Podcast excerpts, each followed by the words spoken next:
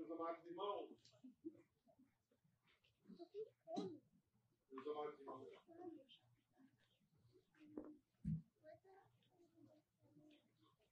alô, alô. Azul. Cruzeiro tá difícil a situação. Amor, pega aquela água para mim, por favor. Meus amados irmãos, a graça e a paz do Senhor Jesus, mais uma vez, eu gostaria de pedir que você abrisse a sua Bíblia em Êxodo, capítulo 19, versículo 3. Nós vamos fazer duas leituras hoje. São leituras maiores, mas eu tentarei falar pouco. Êxodo, Êxodo capítulo 19, versículo 3.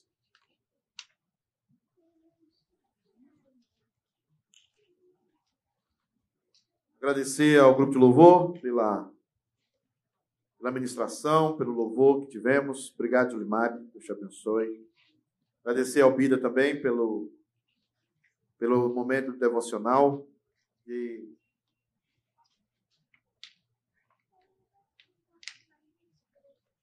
Êxodo 19, 3, a Joana já colocou aí para você. Diz assim a palavra do Senhor. Subiu Moisés a Deus e do monte do, e do monte o Senhor o chamou e lhe disse: Assim falarás à casa de Jacó e anunciarás aos filhos de Israel: Tendes visto o que fiz aos egípcios, como vos levei sobre asas de águia e vos cheguei a mim. Agora, pois, se diligentemente ouvides a minha voz e guardardes a minha aliança, então sereis a minha propriedade peculiar de todos os povos porque toda a terra é minha. Vós me sereis reino de sacerdotes e nação santa. São estas as palavras que falarás aos filhos de Israel.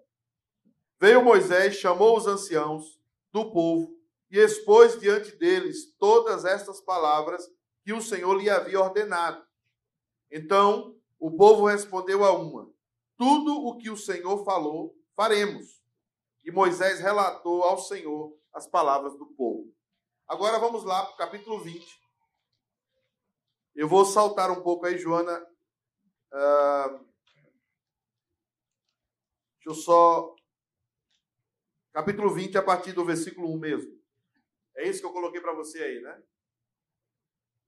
É.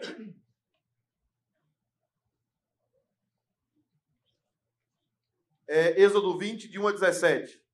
Então falou Deus todas essas palavras, é isso? Eu sou o Senhor teu Deus que te tirei da terra do Egito, da casa da servidão. Não terás outros deuses diante de mim. Não farás para ti imagem de escultura, nem semelhança alguma do que há em cima nos céus, nem embaixo na terra, nem nas águas debaixo da terra. Não as adorarás, nem lhes darás culto, porque eu sou o Senhor teu Deus, Deus zeloso, que visito a iniquidade, a iniquidade dos pais dos filhos até a terceira e quarta geração daqueles que me aborrecem. E faço misericórdia até mil gerações daqueles que me amam e guardam os meus mandamentos. Não tomarás o nome do Senhor teu Deus em vão, porque o Senhor não terá por inocente o que tomar o seu nome em vão. Lembra-te do dia de sábado para o santificar. Seis dias trabalharás e farás toda a tua obra, mas o sétimo dia é o sábado do Senhor teu Deus. Não farás nenhum trabalho, nem tu, nem o teu filho, nem a tua filha, nem o teu servo, nem a tua serva, nem o teu animal, nem o forasteiro das tuas portas para dentro. Porque em seis dias fez o Senhor os céus e a terra, o mar e tudo que neles há, e ao sétimo dia descansou. Por isso o Senhor abençoou o dia de sábado e o santificou. Honra o teu pai e a tua mãe, para que se prolonguem os teus dias na terra que o Senhor teu Deus te dá. Não matarás não adulterarás, não furtarás, não dirás falso testemunho contra o teu próximo, não cobiçarás a casa do teu próximo, não cobiçarás a mulher do teu próximo, nem o seu servo, nem a sua serva, nem o seu boi, nem o seu jumento, nem coisa alguma que pertença ao teu próximo. Amém?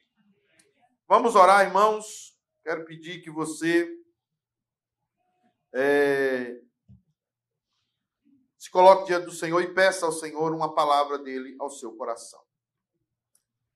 Seu Deus, aqui estamos limitados, sabendo que não podemos chegar ao coração do teu povo, mas sabemos que sobre tudo está a tua graça sobre nós e o teu amor infinito.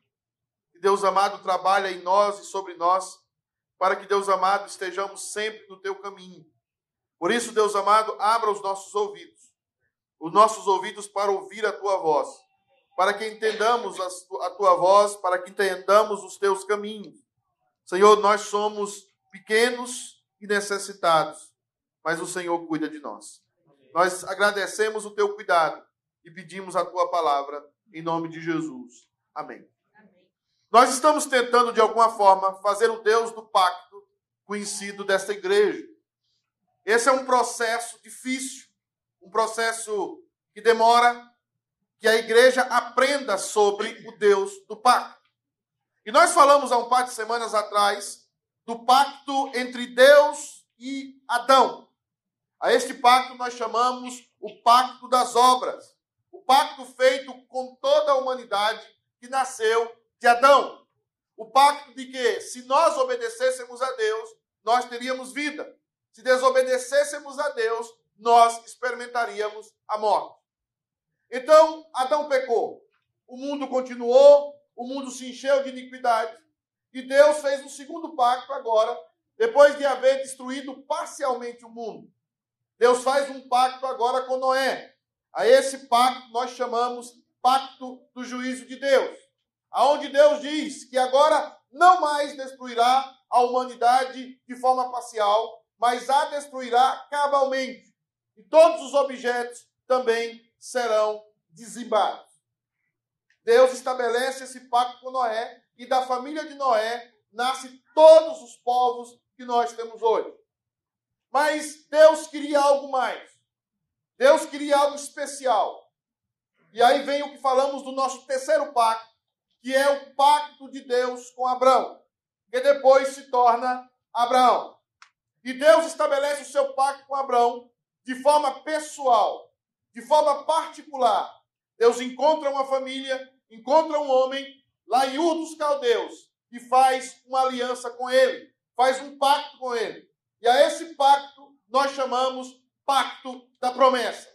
O pacto feito a Abraão é o que mais se assemelha ao pacto feito em Cristo Jesus. Pacto com Abraão, ou pacto com Abraão, é o pacto que aponta mais claramente para o nosso Senhor e Salvador Jesus Cristo. Só que Abraão teve filhos, teve Isaac, Isaac teve filhos, entre esses filhos Jacó, Jacó teve doze filhos, e esses filhos foram para o Egito. E lá no Egito eles passaram 430 anos. E depois de 430 anos, a nação de Israel se tornou, a família de Abraão se tornou a nação de Israel. Um povo com mais de um milhão e meio de pessoas. Só que esse povo, esse povo que era filho de Abraão, estava sendo escravizado. Esse povo estava sendo humilhado. Esse povo estava sendo pisado pelos egípcios. E é com esse povo que Deus trabalha, que Deus cuida, e é com esse povo, de uma forma extraordinária, que Deus levanta um homem chamado Moisés. E esse homem, ele é conduzido por Deus para libertar aquele povo que morava ao sul do Egito. E aquele povo é conduzido por Moisés. Moisés liberta aquele povo. Deus usa Moisés Moisés abre o mar vermelho, eles começam a caminhar, e depois de três meses caminhando no deserto, Deus propõe casamento a Israel. Depois de três meses andando, Deus faz uma proposta de casamento. É isso que está relatado nos textos que nós lemos aqui. O pacto da lei é uma proposta de casamento. Quem é o que está fazendo o casamento? É Moisés. Moisés é aquele que está conversando com o noivo, e Moisés é aquele que está conversando com a noiva. Moisés conversa com o noivo, o noivo faz a sua proposta. Então Moisés vai até a noiva e pergunta se a noiva aceita a proposta. Nós vemos isso aí no texto, quando o texto diz, no versículo 7 do capítulo 19: Veio Moisés, chamou os anciãos, os anciãos do povo e expôs diante deles todas estas palavras que o Senhor lhe havia ordenado. Então o povo respondeu a uma: Tudo que o Senhor falou, faremos. E Moisés relatou ao Senhor as palavras do povo. Meus amados irmãos, o Deus de pacto, o Deus que trabalha com pacto, fez um pacto com Adão, fez um pacto com Noé, fez um pacto com Abraão. E agora Deus prepara-se para fazer o seu pacto com, no, com Moisés e através dele, mas esse pacto é algo ainda mais profundo. É uma certidão de casamento. Os documentos mais antigos acerca desse texto, da forma como ele foi escrito, é exatamente a cópia de uma certidão de casamento do mundo antigo. Exatamente como os egípcios faziam casamento. Aqui está escrito uma certidão de casamento. E é essa certidão de casamento que vai estabelecer alguns princípios, não só para o povo de Deus, daquela época do deserto, mas que vai estabelecer também para nós. Porque nós somos a noiva do Cordeiro. E nós precisamos nos preparar para as bodas do Cordeiro. Porque esse texto aqui, ele aponta para o dia em que a igreja participará do grande casamento da história, que é o casamento do Cordeiro com a sua igreja. Esse dia que nós almejamos, esse dia que nós temos no nosso coração, o dia que a igreja se unirá definitivamente com o seu noivo, o nosso Senhor e Salvador Jesus Cristo. Agora há alguns princípios aqui. Há alguns princípios nessa certidão de casamento. Não dá para explicar todos, não dá para aprofundar todos, porque a certidão é muito densa. Mas eu queria tratar de alguns aspectos gerais acerca dessa certidão de casamento. E a certidão está exatamente em Êxodo capítulo 20, do versículo 1 até o versículo 17. Você sempre pensou que os dez mandamentos eram só dez mandamentos, não é verdade? Os dez mandamentos são as cláusulas de uma certidão de casamento do mundo antigo. O mundo antigo, a certidão de casamento tinha dez cláusulas dez mandamentos que o noivo colocava para que a noiva pudesse seguir. Que o noivo colocava para que a noiva pudesse seguir. Ele estava dando a parte dele. E a noiva devia entrar com aquelas dez cláusulas. E Deus está dizendo: Eu serei agora o seu noivo. Eu serei o seu esposo. Você será um povo particular meu, um povo de propriedade minha. Você estará no meu íntimo, na minha intimidade, na minha recâmara. É isso que quer dizer toda essa palavra no hebraico. Havia uma recâmara, onde só quem entra nela é o noivo. É por isso que Davi fala que a intimidade do Senhor é para aqueles que o temem. E ele fará conhecer a sua aliança. Porque Deus é dono de tudo. Deus conhece tudo e Deus sabe de tudo. Mas a relação que Ele quer ter com você é uma relação de intimidade. Como um homem e uma mulher querem ter uma relação de intimidade, Deus quer ter uma relação de intimidade com a sua igreja. É por isso que você não venha com conversa fiada ter uma relação superficial de Deus. Eu conheci um rapaz que dizia assim: Eu quero ter um cantinho no céu. Eu não preciso ter uma mansão.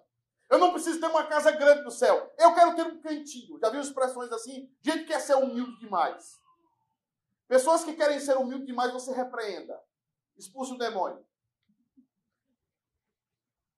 Porque não tem ninguém humilde demais. Ou você quer entrar no céu para ter intimidade com Deus, ou vai para o inferno. Por que, que você tem gente periférica na igreja?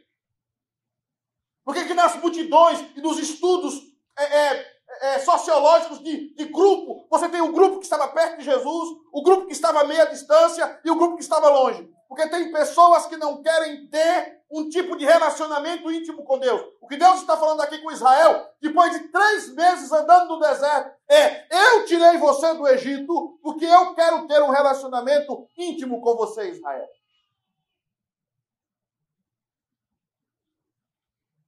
Eu escolhi você para ser minha esposa.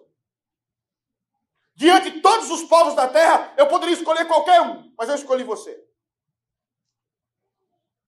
E agora eu vou te dizer as cláusulas da minha certidão de casamento. A primeira coisa que Deus fala para ele aqui é o seguinte: a primeira cláusula é o seguinte: lembre-se todos os dias que foi o Senhor que te amou primeiro. Vamos falar isso bem alto? Lembre-se. Lembre Vamos lá, lembre-se. Lembre todos os dias que foi o Senhor que te amou primeiro. Olha o que diz o texto aí, meninada. Então falou Deus todas essas palavras, versículo 2 do capítulo 20. Eu sou o Senhor teu Deus, que te tirei da terra do Egito, da casa da servidão. Eu amei você primeiro. Você estava lá jogado. Você estava lá escravizado. Você estava lá sendo pisado, construindo pirâmide. Você ganhava o seu prato de comida. Você era humilhado, suas filhas humilhadas, seus filhos humilhados. Mas eu olhei para você, eu amei você e eu resolvi tirar você do Egito com mão forte. A nação mais poderosa da terra, o povo mais poderoso. O Egito não era só poderoso no exército, o Egito também era poderoso em magia. Você viu o que os magos do Egito fizeram? Nos últimos dias, relata Apocalipse, que surgirão gente fazendo feitiçaria no meio da igreja, gente fazendo feitiçaria no meio de governos, no meio de presidentes, no meio de nações, contra o cristianismo e contra o evangelho. Lembre-se que a vara que estava com, com, com Moisés, ela se transformou em uma, em, em, em uma cobra, e a vara dos outros também se transformaram em uma cobra. Eles tinham magia. Eles eram tão poderosos, era um povo inimaginavelmente poderoso. Ninguém havia saído das mãos do Egito, ninguém havia se libertado do Egito. Então vem um moribundo com um pedaço de pau na mão, falar para um semideus que é um faraó, dizendo: O meu Deus, o Deus de Israel diz: libera o meu povo. Libera o meu povo. E Faraó diz: Eu, Faraó deu carteirada em Moisés. Você sabe o que está falando?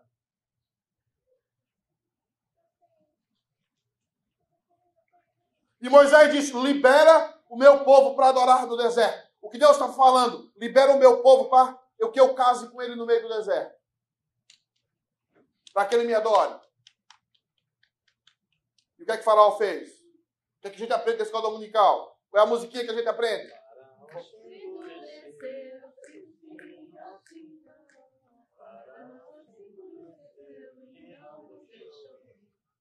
Não está lá isso? Deixa sair meu povo para prestar-me culto, assim diz o Senhor. Não é assim? Mas Israel falou: que quem são esses? Mas Deus está dizendo que ele tomou as dores de Israel, ele se levanta contra Israel, contra o Egito, e Deus vai humilhando o Egito. Irmãos, não, Deus podia ter tirado o povo dele de uma vez. O que Deus está fazendo é humilhar o Egito e dizer ao Egito: Este é o meu povo, esta é a minha noiva, eu a escolhi, eu escolhi a escrava, eu escolhi os escravos, eles são meus e eu vou libertar eles, cheios de riqueza, cheios de joias, eles vão tripudiar sobre vocês, eles sairão com joias e riquezas, porque eu libertarei o meu povo com mão forte. E o que Deus está dizendo para o povo de Israel é: lembre-se que eu amei vocês. O que é que Deus fez por você? Nesse casamento que dura até hoje, agora com mais intensidade e mais profundidade por causa do cristianismo. Você lembra todos os dias do amor de Deus pela sua vida.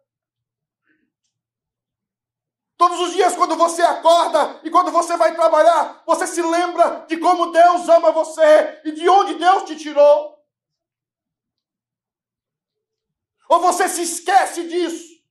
Ou você reclama da vida. Ou você reclama das coisas. Ou você endurece o seu coração. Ou você enche o seu coração de coisas ruins, porque você não consegue se lembrar de que Ele te amou primeiro, de que Ele tem um lugar para você, de que Ele está preparando uma cidade para você, uma mansão para você, um lugar que não é pecado, um lugar em que Ele enxugou dos seus olhos toda lágrima.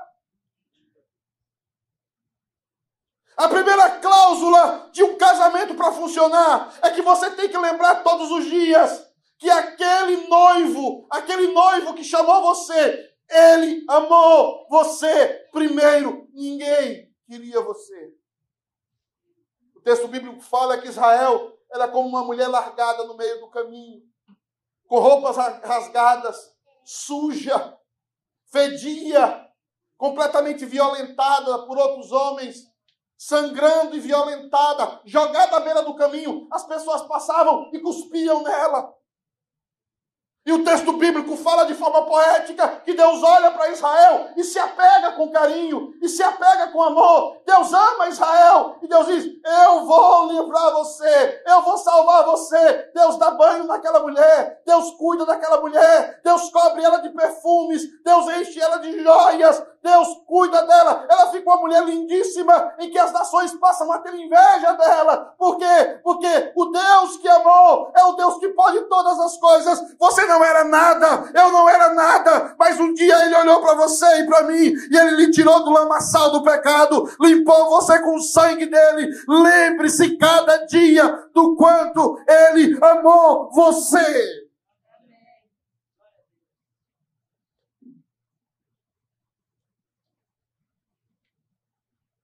E eu estou cansado e muito enraivado como profeta. Saber que nós não temos nada disso no nosso coração.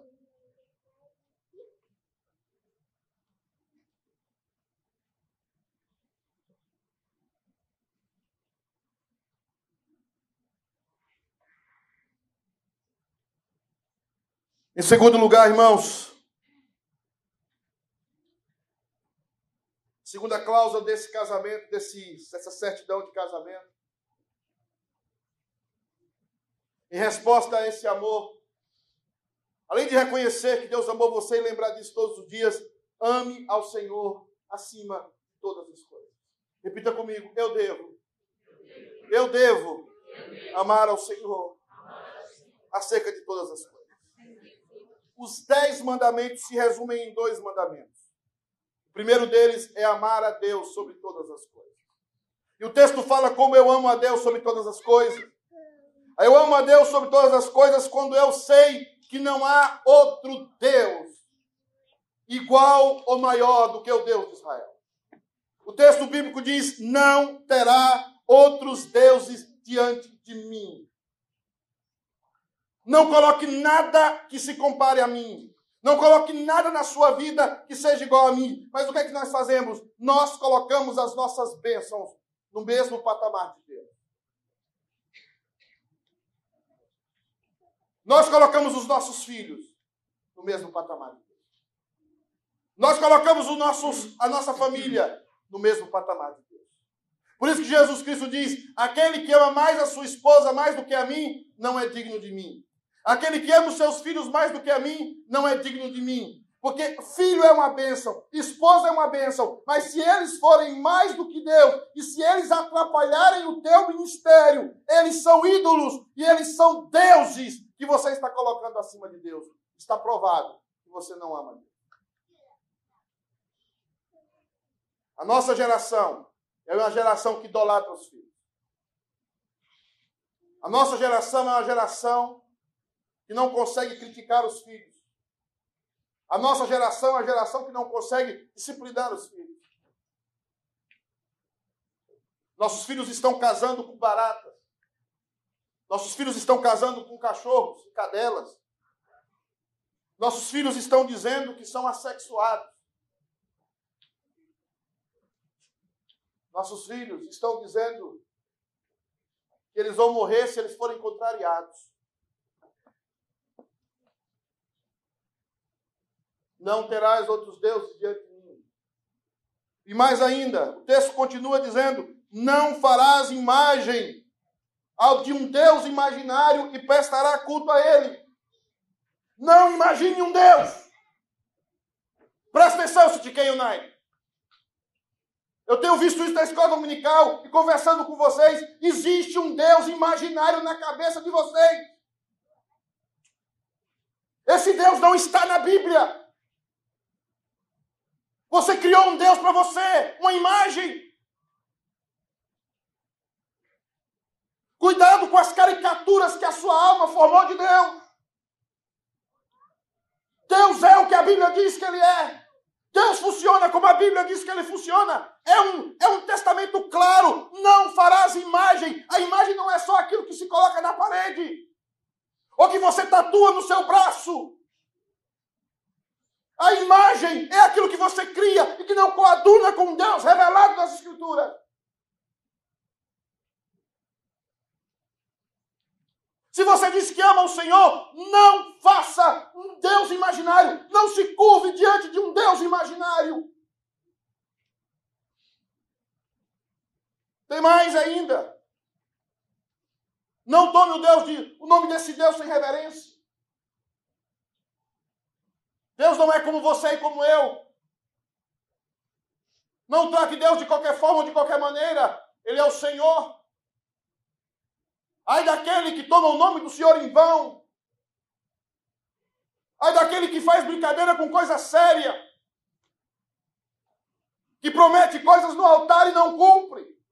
Que invoca o nome de Deus e diz que vai mudar a sua vida e não muda nada. Não tomarás o nome do Senhor teu Deus em vão, porque Deus não terá por inocente o que tomar o seu nome em vão. O seu nome pode não significar nada para você, mas é o nome de Deus que sustenta cada átomo do universo. É o nome de Deus que governa, que sustenta cada galáxia do universo, cada estrela, cada planeta se sustenta na imensidão do universo pela palavra do seu poder.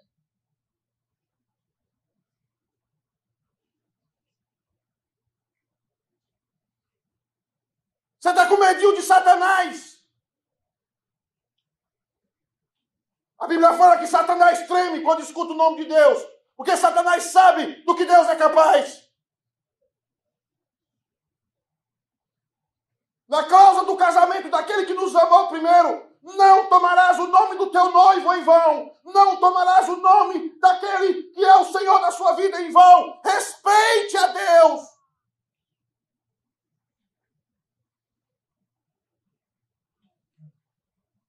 Promete coisas, faz coisas, Deus sabe a intenção do seu coração, Deus sabe a inclinação da sua alma. Cuidado com Deus.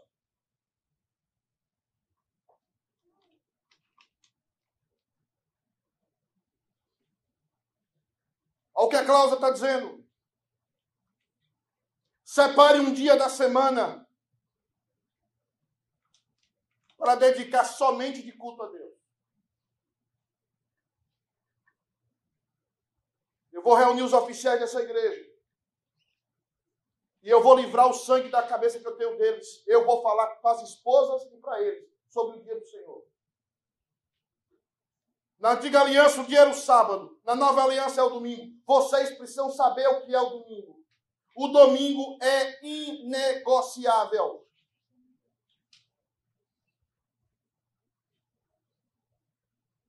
Os oficiais da igreja e as esposas precisam saber o que é o domingo. Meu filho precisa saber o que é o domingo.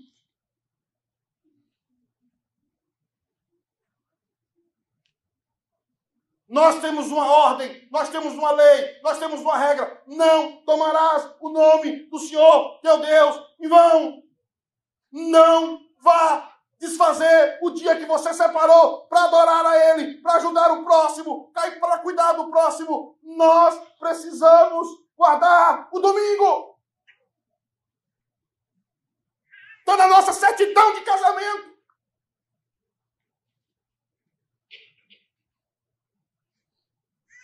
Aí se negocia. Se negocia isso.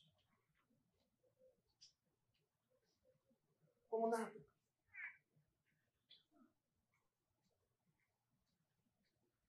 Nós estamos brincando. Irmãos, não olha para mim não, porque eu sou como vocês, eu sou pecador igual vocês. Nós estamos brincando com Deus.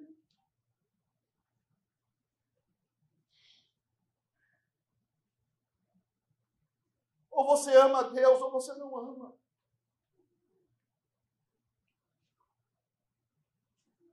Ou você aceita essa certidão de casamento ou você rasga.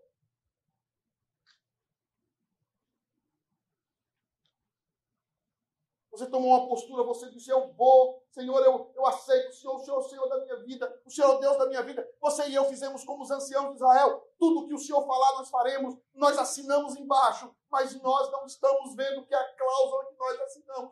Nós estamos fazendo como a maioria das pessoas do mundo, do mundo assinam um contrato sem ler. Por isso eu tenho parado com pessoas aqui, eu tenho feito classe de catecúmenos aqui, eu tenho falado, meu irmão, não, não vá ser membro da igreja. Pelo amor de Deus, mais um não.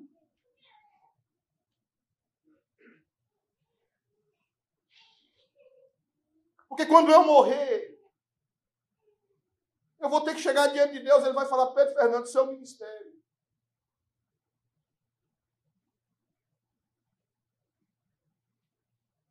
E se eu não tirar o sangue de vocês que está sobre a minha cabeça, Deus vai cobrar o sangue de vocês de mim.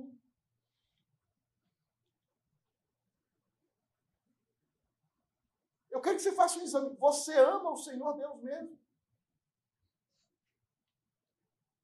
Você ama o Senhor, seu Deus, de todo o teu coração? Ou você apenas quer Deus para ser seu servo? Para cuidar dos seus caprichos? Convido você para fazer essa análise. Mas, em último lugar, nós devemos lembrar dos dias que o Senhor nos amou primeiro. Todos os dias lembrar que fomos amados imensamente antes. Nós devemos amar ao Senhor sobre todas as coisas, está aí no estatuto.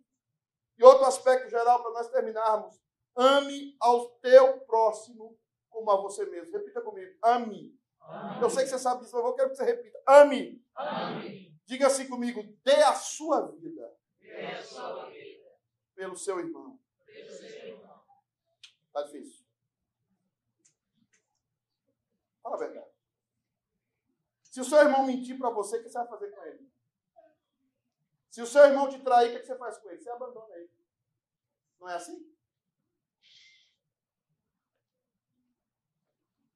É ou não é? E onde é que está o amor sacrificial que está dizendo aqui? Quando o seu filho mente para você, ele deixa de ser seu filho? Então por que você cuida isso do seu irmão? Por que você abandona o seu irmão dessa forma? Não adianta nada você dizer que ama a Deus, mas que você odeia o seu irmão. Você tem raiva de pessoas, você não conversa com pessoas. E você vem falar do amor a Deus, não existe isso, igreja. Pensa nas pessoas mais difíceis, mais complicadas que você conhece, que mais te fizeram mal. São essas pessoas que você deve dar a vida por elas. Fora isso, saia do cristianismo, arruma outro lugar. Não existe cristianismo em você. Não existe. Porque o cristianismo nasceu em meio de um povo que estava sendo cortado ao meio. Um povo que estava sendo depenado. E ele perdoava os seus algozes. Foi por isso que o Império Romano se ajoelhou diante de, de, do, do cristianismo.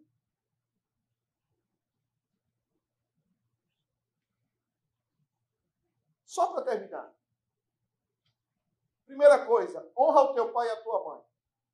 Qual é a relação que você tem com seu pai e com a tua mãe? Você casou com um cara que não gosta da sua mãe? Você casou com uma mulher que não deixa você falar com seus familiares? Está repreendido em nome de Jesus. Você casou com um cara que não deixa você falar com sua mãe? Você casou com uma mulher que não deixa você falar com seus familiares? Está repreendido. Honra o teu pai e a tua mãe. Cuide deles. Porque se você não cuida dos membros da sua família, como é que você vai dizer que cuida dos irmãos da igreja? Se aqueles que não cuidam dos seus, como é que, como é que vai dizer que cuida dos irmãos da igreja? O cara que bota a mãe no asilo vai vir cantar e louvar a Deus na igreja.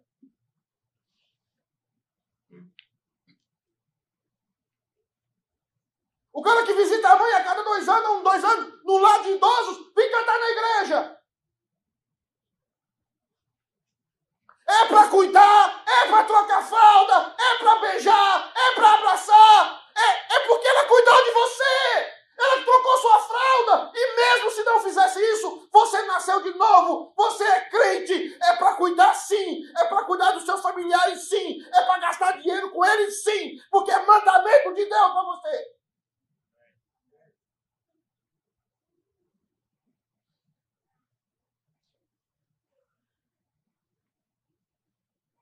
Não honramos. E mulher que ainda critica o marido porque está ligando para a mãe.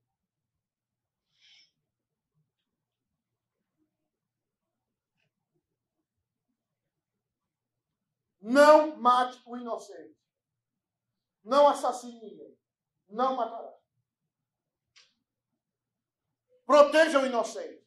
Cuide do inocente. Entre o inocente e o assassino, mate o assassino. É isso que o texto está falando. Se possível, tenha uma arma em casa. Para proteger o inocente. Para cuidar do inocente. A gente esqueceu a Bíblia.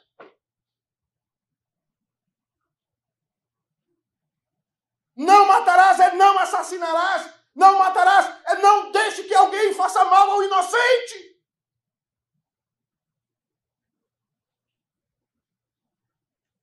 Estamos agora esperando o Estado. Somos comunistas, por acaso? Somos socialistas? O cristianismo nasceu na liberdade, de cada um ter a sua liberdade, ter a sua propriedade privada, ter a sua casa, ter a sua família. É assim que o cristianismo nasceu. É assim que é a sociedade judaico-cristã. Nós somos aqueles que defendemos a liberdade e defendemos o inocente.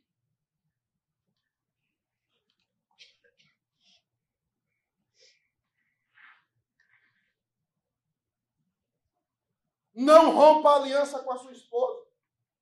Casou com ela, casou. Emagreceu demais, engordou demais, não importa. Mantenha a aliança, rapaz. Não adulterarás. Não deitarás com outra mulher, a não ser a sua esposa, e não deitará com outro homem, a não ser o seu esposo. Aqui está o princípio: é a sua mulher, sua mulher, é o seu homem. Não adulterarás. Porque se você não guarda a aliança básica entre Deus, entre o homem e a mulher, como guardará a aliança profunda entre você e Deus?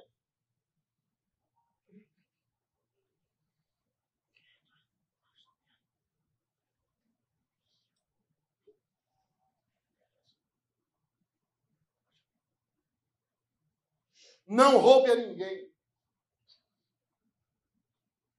Não passe a perna em ninguém. Não cobre de um trabalho mais do que deve. Se possível, tome o prejuízo. Quebrou algo na casa da patroa? Pague! Pague duas vezes mais! Pague!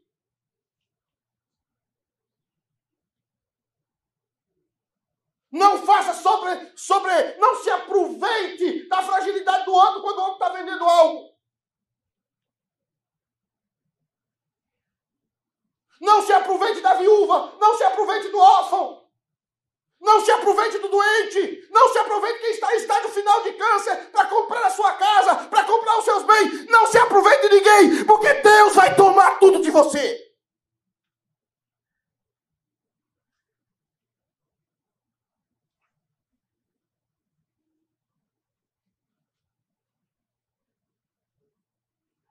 Não invente uma mentira da honra de ninguém.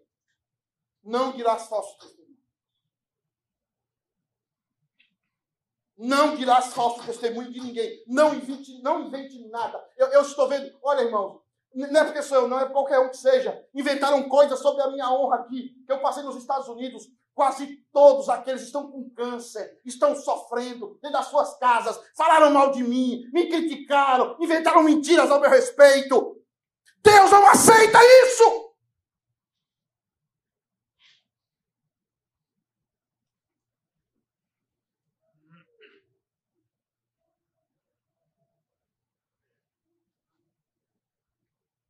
Roda-se escarnecedores.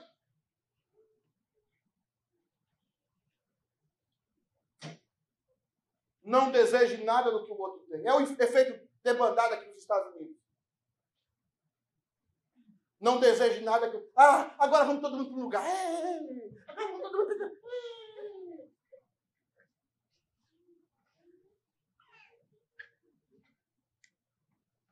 Não deseje nada que o outro tenha. Não cobiçarás nada da casa do teu próximo. Não cobiçarás a mulher do teu próximo, nem o servo do teu próximo, nem a serva do teu próximo, nem o seu boi, nem o seu jumento, nem coisa alguma que pertence ao teu próximo. Ame ao teu próximo.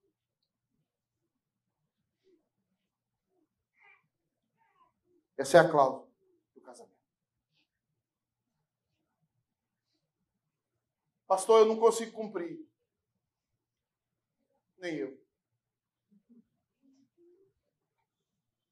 Pastor, eu estou devendo aí nessas cláusulas. Eu também.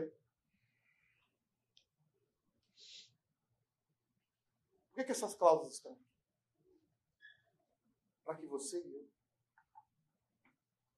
demos valor a Jesus Cristo. Você não pode cumprir o que eu acabei de falar. Eu não posso cumprir o que eu acabei de falar. Todos nós somos mentirosos. Todos nós somos ladrões. Todos nós somos assassinos. Todos nós pisamos do nosso próximo. Todos nós temos ídolos.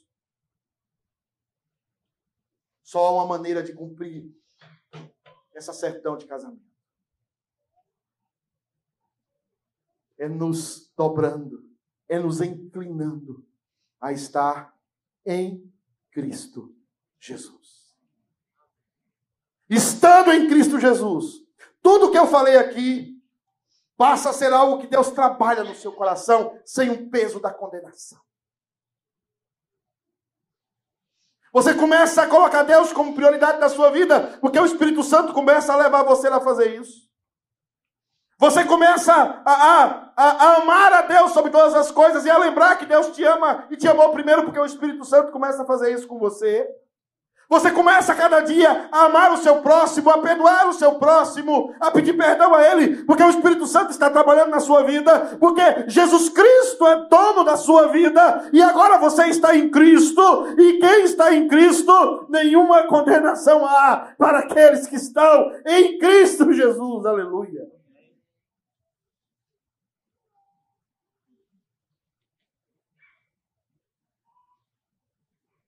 A minha grande questão aqui é que você essa noite saia daqui dizendo: Eu quero ser povo de Deus e cumprir a aliança. Eu quero desfrutar dessa aliança. Eu gostaria que você ficasse em pé. Nós vamos orar por você, pela sua casa, pela sua família. Perdão, irmãos, eu, o apelo está errado. Eu queria pedir que as mulheres se sentassem, por favor, só os homens. Obrigado. Desculpa. Momento machista.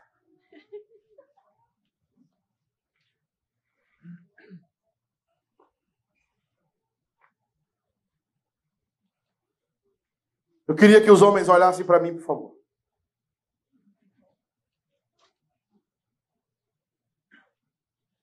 Vocês são responsáveis pela casa de vocês.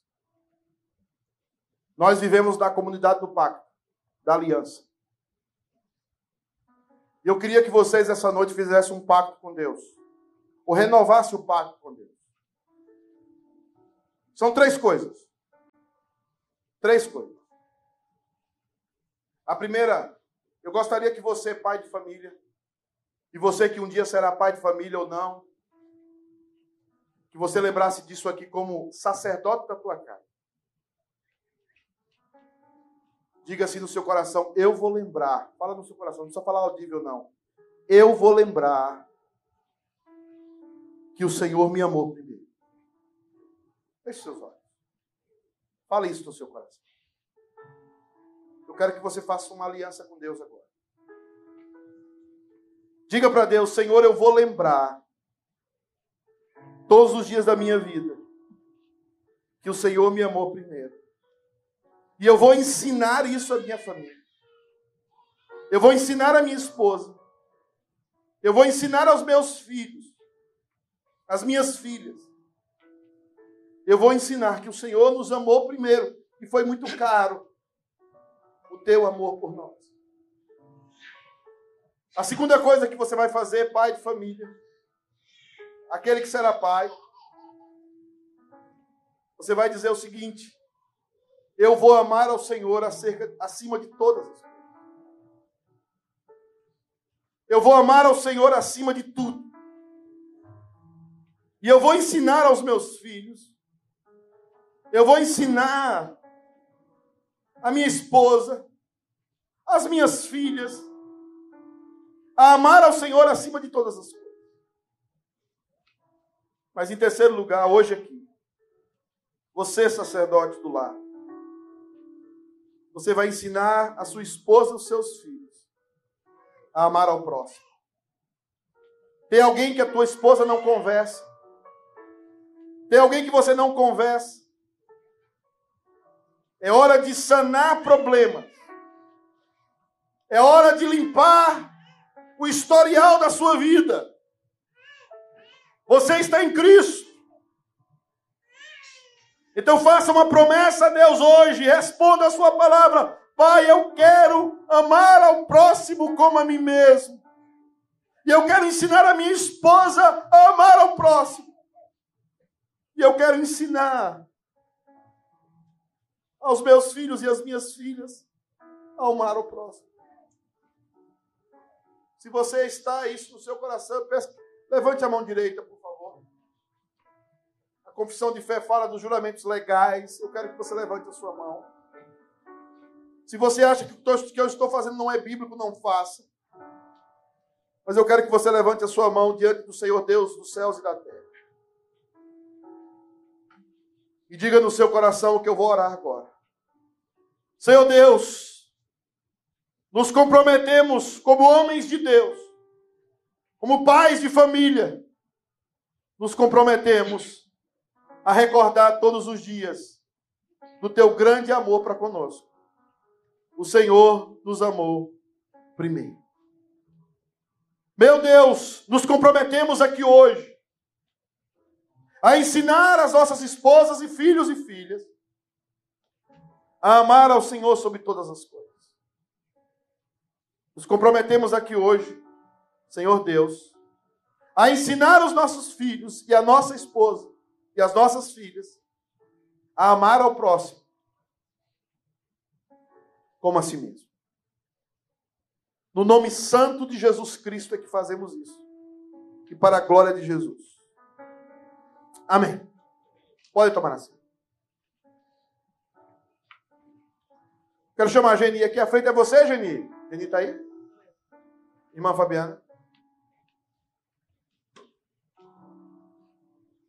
Boa noite, irmãos. Nós queremos é, chamar aqui na frente os nossos diáconos, porque esta semana nós comemoramos o dia do diácono. E esses diáconos, esses homens, são bênção na nossa vida. Queremos convidar todos que estejam aqui, que venham. Eu vou chamar por nome, gente? Vamos, gente? Vem. São muitos diáconos, eu não vou saber todo mundo, mas eu quero agradecer a Deus pela vida de vocês, que são bênção na nossa vida. É, a nossa igreja é, é muito abençoada, porque temos uma junta diaconal que Deus realmente nos surpreende sempre. Agradecemos a Deus pela vida de vocês. Vocês é, têm feito um trabalho excepcional. E eu sei que o trabalho que vocês têm feito não é pelas forças de vocês, é porque Deus é quem dá essa força.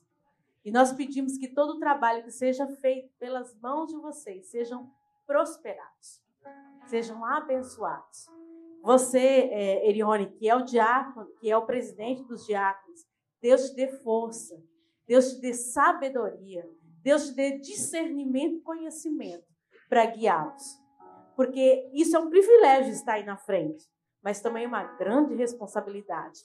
E Deus te abençoe, viu? E Deus abençoe cada um. Nós temos assim uma pequena lembrança para cada um.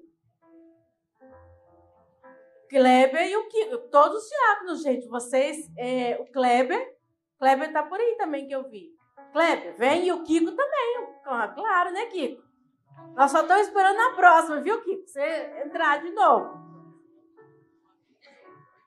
Jonas, está aí também? Ô, Jonas, vem também, Jonas. Você também é diácono, vem. Tem mais alguém que é diácono, gente, e, e diácono em disponibilidade, né? Que você. Diácono sempre é diácono, gente. Cláudio, vem, Cláudio. Você também é diácono.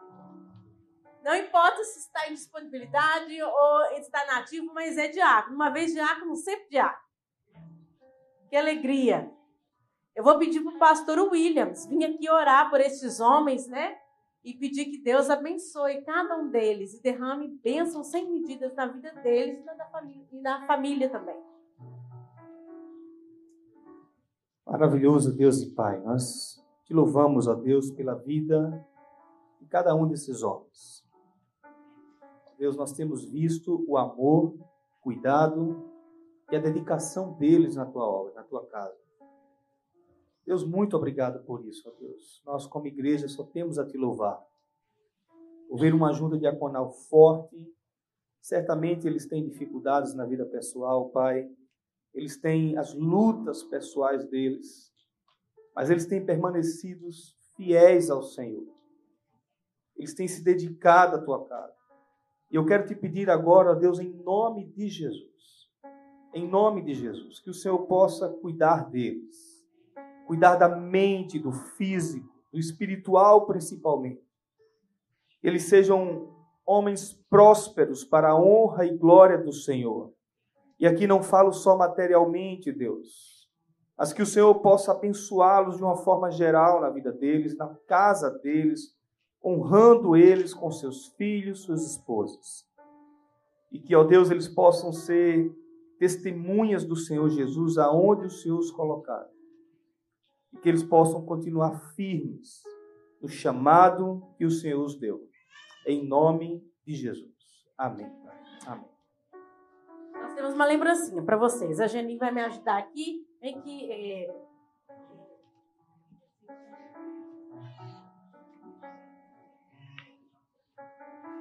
Ah, tá. Gente, ó, diáconos, aqui que tem o presente, tá? Aqui dentro, tá? Então, cuidado, tá? Cada um vai. Não joga o cartãozinho fora, não, que o presente tá aí também. Você pensa que a, que a Geni vai fazer qualquer coisa? Não é qualquer coisa.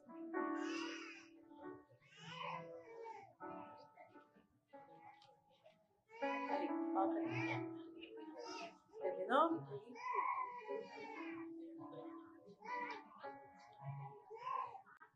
Falta mais? Aqui, tem mais dois. Muito obrigada, pode sentar. Deus abençoe vocês. Deus abençoe, viu? Gente, agora só para me terminar, é, eu queria só ver quem está visitando a gente pela primeira vez aqui. Pela primeira vez, quem são os nossos visitantes? Alguém? Eu, eu a vi. Eu, quando, eu, quando ela entrou, eu a vi. Qual é o seu nome? Thaís. Thaís, com prazer. Você veio ah, é, com alguém? Você... Ai, que bom. Deus abençoe. Volte outras vezes. Tudo que você precisar, nós estamos aqui para ajudá-lo, tá bom? Seja muito bem-vindo aqui. Quem é? Ah, é verdade, eu vi uma foto. Oh, que bom. Deus abençoe, João. Volte outras vezes, viu? Deus abençoe vocês e vários outros que estão várias vezes conosco. Deus abençoe e volte outras vezes também. Quero dizer que os diabos ganharam. Ganharam o jogo. Mas isso foi, foi, foi porque os diabos tinham, tinham o, o, o Fábio. Tá? É... Que bom que você está no nosso meio. Não se assuste. Hoje foi dia de lapada, mas nem todo dia é assim. Tá? Às vezes, às vezes melhora. Coitadinha, vai sair assustada. Ah, gente, hoje, último, último dia, eu quero chamar aqui à frente o Estras e a Sheila. É, daqui a pouco a gente vai orar pelos aniversariantes. Quem é essa adolescente que você se casou? Ah!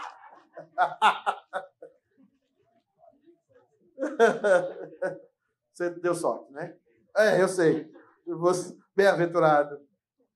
Irmãos, assim, já conheço o Esdras há cinco anos. O que eu posso dar de testemunho é que é um homem de Deus, um homem muito sério, uma pessoa que ama a igreja.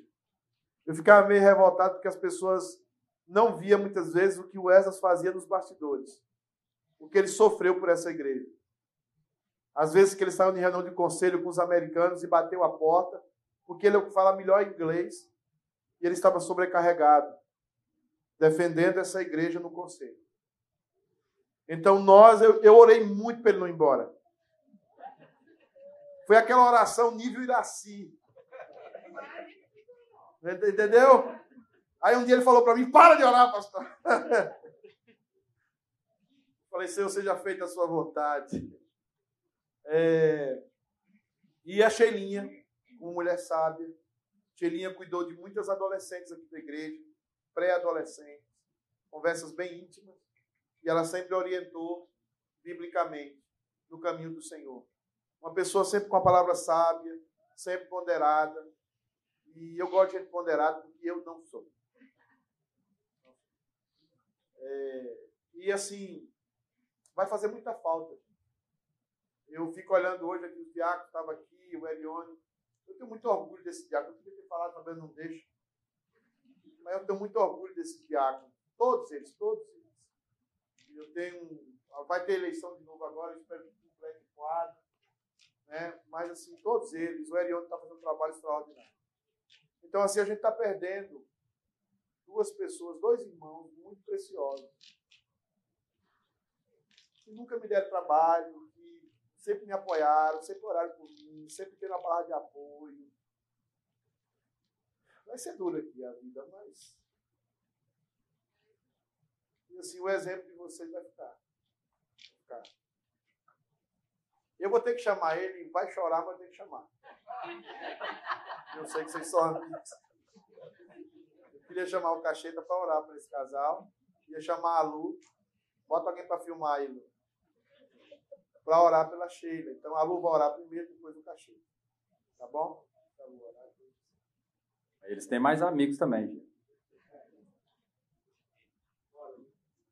Pai querido, nós te agradecemos por essa noite, te agradecemos pela tua palavra, te agradecemos que o Senhor sempre fala no nosso coração. O Senhor é fiel, justo e o Senhor que edifica a tua casa, Deus. Pai, em especial, nós queremos pedir a tua bênção pela vida da Sheila e do Wes nesse novo, nessa nova etapa. Te agradecemos de todo o nosso coração por esses irmãos, amigos preciosos que o Senhor nos deu aqui. E eu peço que o Senhor continue usando a vida deles lá, ó Deus, na igreja onde eles forem, nessa, na viagem agora, na mudança, que o Senhor esteja com eles, ó Deus. Cuida deles, ajuda eles nessa nova etapa. É o que nós pedimos em nome de Jesus. Querido Pai, Deus bondoso, nós somos gratos a Ti pela vida desse casal que ao longo da vida tem nos ajudado a caminhar. Ao longo da vida, Pai, dos momentos bons, momentos alegres, nós estávamos juntos e temos certeza pela Tua graça, nós iremos continuar juntos. Obrigado porque são amigos mais chegados que irmãos. Pedimos ao Pai que, assim como o Senhor cuidou deles aqui, que o Senhor cuide deles ali também na Flórida. Que a identidade que eles têm cravada no coração possa ser a luz a brilhar onde eles estiverem.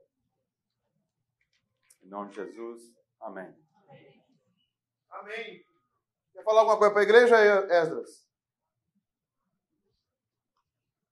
É, eu acho que se perguntar para mim, você faria tudo de novo? Sim, faria. Tem um, um, dos estudos que teve aqui de Éfeso,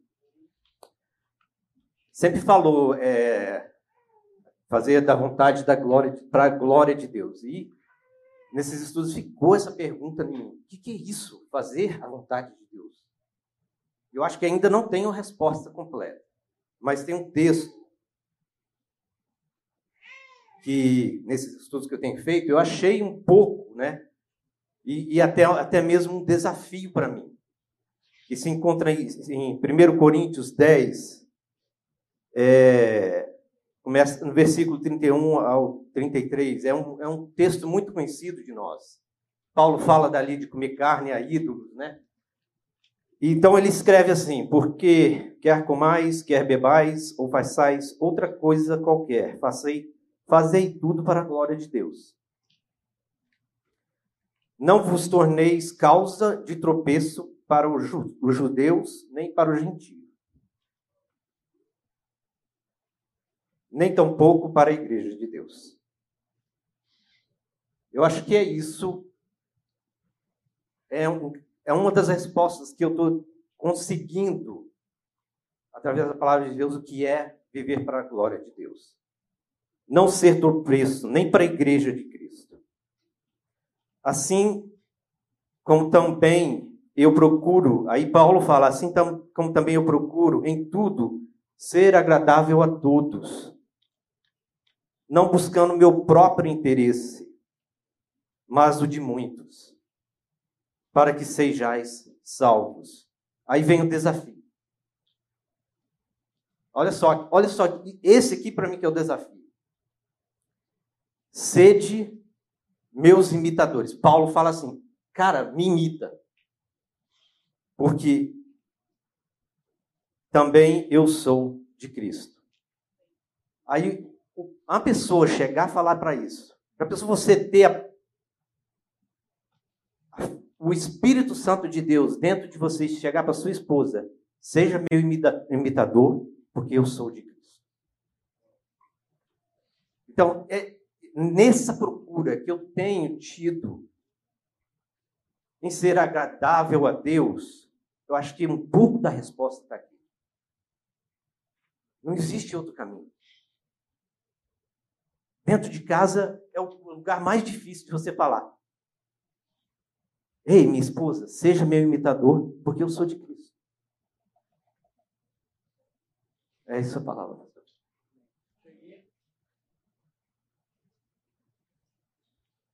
É, hoje realmente é o último dia, né? Que a gente já veio aqui, já despediu, já despediu das mulheres. Assim, Nossa, o povo vai embora nunca mais, né? Mas hoje, quando eu estava chegando aqui, eu falei assim: uau, chegou o último dia mesmo. E para mim é difícil, porque eu amo muito essa igreja, cresci muito aqui, são 24 anos de Boston. E quando eu cheguei aqui em Boston, eu era uma menina. É, e aqui a gente cresceu como marido e mulher, fizemos amigos mais chegados do que irmãos, tivemos pastores que tiveram conosco nos momentos mais difíceis da nossa vida e foram bênção para nós, como o pastor Pedro tem sido na nossa vida. E pode ter certeza que a gente vai levar vocês assim para sempre no nosso coração. E Flórida logo ali, né? De carro é mais longe, mas de avião é rapidinho e Assim, já falei isso para várias pessoas, mas assim que a gente comprar a nossa casa, vocês serão muito, mas muito bem-vindos. Amo vocês. Amém. Glória a Deus. Pode sentar, queridos. Irmãos, é assim, os aniversariantes da semana, uh, quem são os aniversariantes da semana? Eliane Santos, Marcel, pode passar para frente, Marcel. Jaqueline Machado, por favor, para frente, Jaqueline. Daniel Silva, para frente. Jasper Sim, não está. Felipe Lino, para frente. Nádia Serra, por favor, para frente.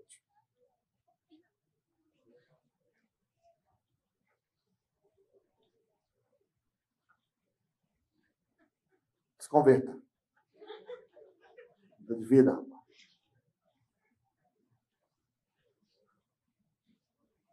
Vamos então orar pelos aniversariantes. Genice, pode orar para a gente?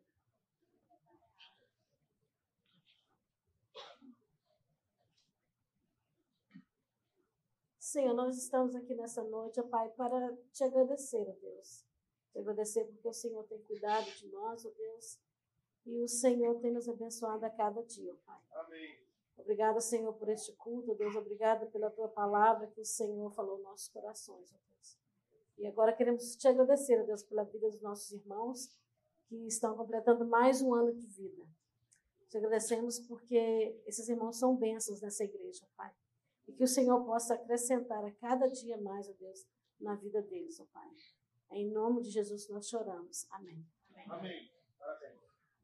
Vamos ficar de pé e vamos terminar. Queridos, ah, lembrar o seguinte: terça-feira tem o que aqui na igreja? Tem o que, gente? Se você não estiver trabalhando, se você pode vir para a reunião, venha orar com a gente. Vem clamar a Deus com a gente. Nós estamos estudando sobre dons espirituais. Entendeu? Venha com a gente, venha aqui estar com a gente. Venha participar com a gente se você puder estar. Se você não estiver trabalhando, se você não entende que é perigoso vir de carro, porque algumas pessoas têm situações peculiares, mas se você puder vir, venha orar conosco. Terça-feira tem reunião de oração aqui na igreja. Amém, irmão? É, o nosso secretário voltou, pastor Ângelo, né? É, nós estamos suspendendo as atividades na TV United. Nós estamos reformulando alguns programas. Então nós vamos retornar, porque a gente quer mudar também tudo aqui para o estúdio nosso daqui. E brevemente, irmãos, nós devemos, já foi enviado o calendário para vocês da, da, até dezembro. Provavelmente, aí quase certo que eu tenho escutado aí, porque o pessoal vai tirar o permit do, do incêndio, que é o último permit. É, vai tirar essa semana o pessoal da outra igreja. Então, em setembro, provavelmente, nós devemos voltar com a escola dominical, tudo isso pela manhã, tá? Então, à tarde vai ser livre. Nós vamos ter o trabalho aqui, desde do, aqueles pão que os diáconos tinham, lembra? Que tinha desse tamanho o pão, a manteiga desse tamanho, entendeu? O Kisley vinha, chegava primeiro, ninguém sabia por quê, ele estava orando. Não, ele estava na cozinha comendo aquele pedaço, era dois pães. Rodrigo tinha que sair correndo, pra, não tinha, acabava, né, Rodrigo? Então, assim, é claro que eu estou brincando, né, Chico? É, então vai voltar. Mas terça-feira temos a inauguração. Também só avisar a igreja. Hoje nós batemos a meta de arrecadação. Arrecadou-se 9 mil dólares hoje aqui na igreja. Os irmãos saberem. Então, nós, a nossa meta são 8 mil, tá? Por domingo, é a nossa meta tá? Mas hoje batemos a meta, graças a Deus. Amém, irmãos? Vamos orar? Aí pega na mão da sua esposa. Eu, você vai saber disso um dia. É a comunidade do pacto. Você é presbiteriano. O presbiteriano é a única doutrina que trabalha com a família completamente. Então pega na mão da sua esposa, dos seus filhos. É, vocês dois estão tão bonitinhos. Você é feio, ela é bonita.